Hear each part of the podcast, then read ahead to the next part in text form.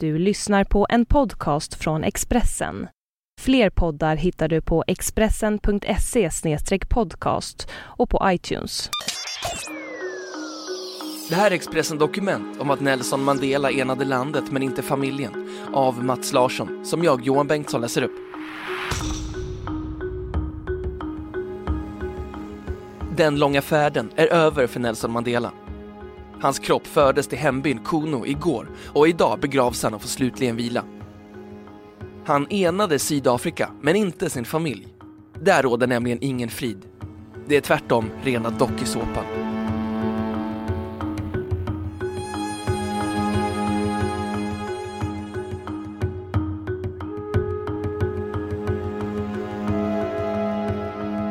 Zanele Negiba, 42, kan inte hålla tillbaka tårarna längre.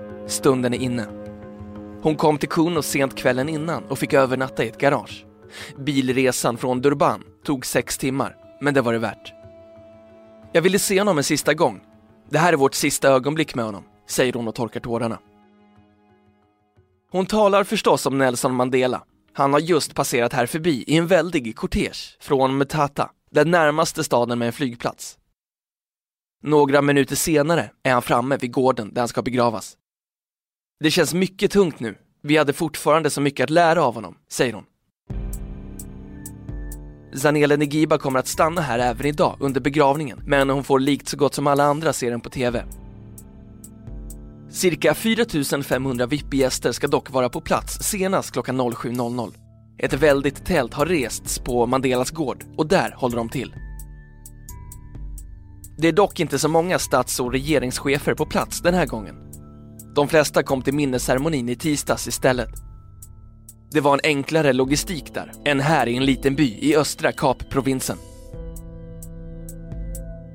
Det har varit några omtumlande dagar för Sydafrika. Dagar som ibland påmint om rena farsen, som tolken som inte kunde teckenspråk och som blottat sprickorna i det sydafrikanska samhället.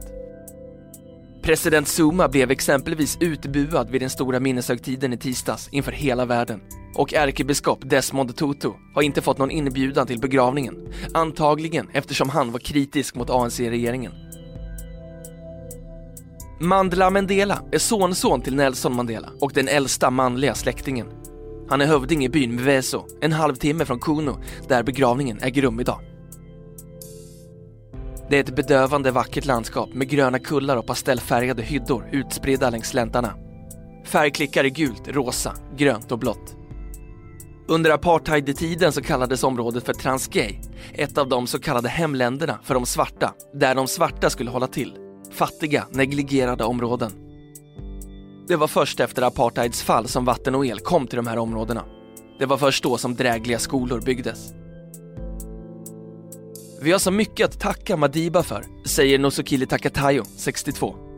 Allt som hänt här är tack vare honom.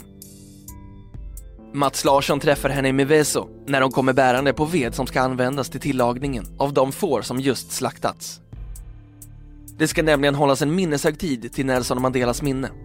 Hövdingar från byarna omkring deltar. Även ANCs generalsekreterare är på plats. Det är här i Mveso som allt börjar. Det är här Rodilala Mandela föddes den 18 juli 1918. Förnamnet Nelson skulle han få senare av en lärare. Nelson Mandela kallades ofta för Madiba. Det är egentligen namnet på den klan han tillhörde. Den klan som Mandla Mandela, sonsonen, nu är hövding över. Mandla är dock inte hemma dessa dagar. Han har vakat vid kistan i Pretoria under lite parad och återvände igår hem med kistan. Men det är ett nederlag för Mandla Mandela att begravningen idag äger rum i Kuno. Han hade nämligen önskat att farfar skulle vila i Mveso istället. Eller som Nusukili Takatayo uttrycker det. Madiba föddes här. Han borde också begravas här. Hon är en av få bybor som vågar säga något. De andra hänvisar bara till familjen Mandela. Det är ett känsligt kapitel eftersom familjen är osams. Traditionen bjuder att man ska begravas på samma ställe där navelsträngen grävdes ner och det är här i Meveso. Men en annan tradition säger också att man ska begravas bland sina släktingar och Nelson Mandelas pappa och mamma och tre av hans sex barn ligger begravda på en enkel gravplats i Kuno. Nelson Mandela själv hade också uttryckt en önskan om att få begravas i Kuno. Han flyttade hit redan som spädbarn, har sina första minnen här och det är här han lät bygga flera hus åt sig. Ett av dem en kopia av det hus han bodde i mot slutet, i Victor Verster-fängelset. Detta försökte dock Mandela Mandela ändra på. Han menade att som äldsta manliga medlemmen av familjen skulle han bestämma. Han visste att Nelson Mandela ville bli begravd intill sina barn. Han insåg förstås också att graven kommer att bli vallfartsort för sydafrikaner och turister från när och fjärran. Så en mörk natt 2011 dök hans gäng upp i Kuno. De grävde upp kropparna efter Mandelas tre barn, Makazive, Madiba och Makato och återbegravde dem i Mveso istället. Det var inte populärt. Mandela Mandela hade redan ansträngda relationer till sina fastrar. Tre av Mandelas döttrar är i livet. Makasive, Mandela hade två döttrar med samma namn. Den första avled som spädbarn. Senani och Sintsi. Den äldsta av dem, Makasive Mandela, förenade sig med en grupp andra släktingar och gick till domstol. Allt utspelade sig i somras samtidigt som Nelson Mandela kämpade för livet på sjukhus. Och Mandela Mandela drog det kortaste strået. Kort efter domstolens beslut så anlände dottern Makazive till Mveso med sina allierade, grävde upp kropparna på nytt och sänkte dem åter i Konos jord. Den här gången lades dock kropparna i nya gravar på Nelson Mandelas gård. Det är intill dem han själv kommer att begravas idag. Många släktingar i Mandelas utökade familj har anlänt till Kuno för att delta i begravningen idag. En del av dem är släkt bara på långt håll. Vujo Place är dock tillräckligt nära för att ha träffat sin släkting flera gånger. Hennes mormor var syster till Nelson Mandela.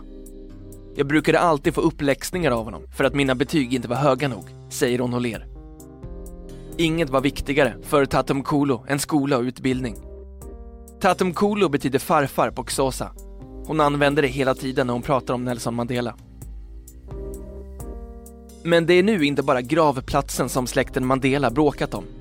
Släktens gräl för tankarna till tv-serien Dallas med alla sina familjeintriger. Två av barnbarnen, Swati och Sasive, har för övrigt haft en egen dokusåpa.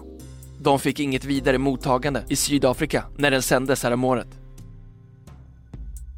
Sen har vi vinet Dottern Makazive startade ett eget vinmärke, House of Mandela. Hon är dotter till Mandelas första hustru Evelyn.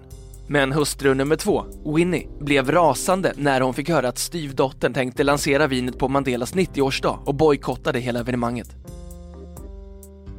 Döttrarna har även förenat sig i en tvist med bland andra George Bezos, människorättsadvokaten som försvarade Nelson Mandela vid den stora rättegången 1964. De ville få ut honom ur styrelsen för Mandela-stiftelsen som kontrollerar tillgångarna. Men de gav upp tidigare i år, möjligen eftersom de insett att det inte fanns så mycket att slåss om. Hur illa tvisterna än varit så finns det en del som fruktar att det blir ännu värre nu när Nelson Mandela är borta. Det äldsta barnbarnet, Ndikela, är en av dem. Hon sa så här tidigare i år i en intervju för Sunday Times. Han var limmet som höll oss samman. Jag bävar för vad som kommer hända när limmet inte längre finns där. Men det gäller inte bara släkten Mandela. Frågan vilken kurs Sydafrika kommer att ta och hur sams nationen kan vara nu när mannen som gav dem friheten inte längre finns kvar. Det är val i Sydafrika nästa år och flera nya partier har bildat opposition mot ANC. Det parti som dominerat sedan apartheidsystemet monterades ner. För president Zuma så var buropen i veckan som gick en tydlig varningssignal. Risken är att det inte dröjer länge innan Madiba börjar vrida sig i sin nya grav.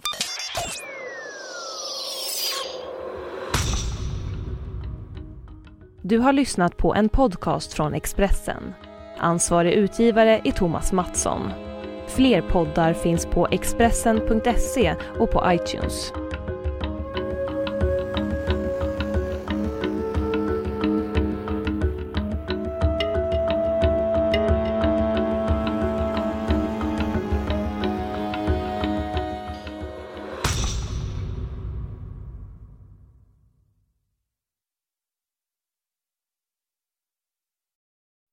Säsong av Robinson på TV4 Play.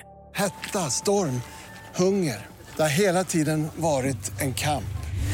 Nu är det blod och tårar. Fan händer just det. Det är detta inte okej. Robinson 2024, nu fucking kör vi!